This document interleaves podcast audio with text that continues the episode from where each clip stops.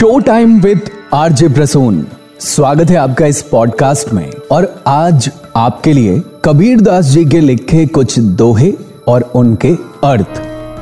कबीर दास जी कहते हैं, जब गुड़ को गाहक मिले, तब गुड़ लाख बिकाई। जब गुड़ को गाहक नहीं, तब कौड़ी बदले जाई। यानी, कबीर कहते हैं कि जब गुड़ को परखने वाला ग्राहक मिल जाता है तो उस गुड़ की कीमत होती है। पर जब ऐसा ग्राहक नहीं मिलता, तब गुड़ कौड़ियों के भाव में चला जाता है। यानी आपकी जो शक्तियाँ हैं, आपका जो टैलेंट है, बस उसको पहचानने वाला चाहिए। फिर आपको अप्रिसिएशन भी मिलेगा।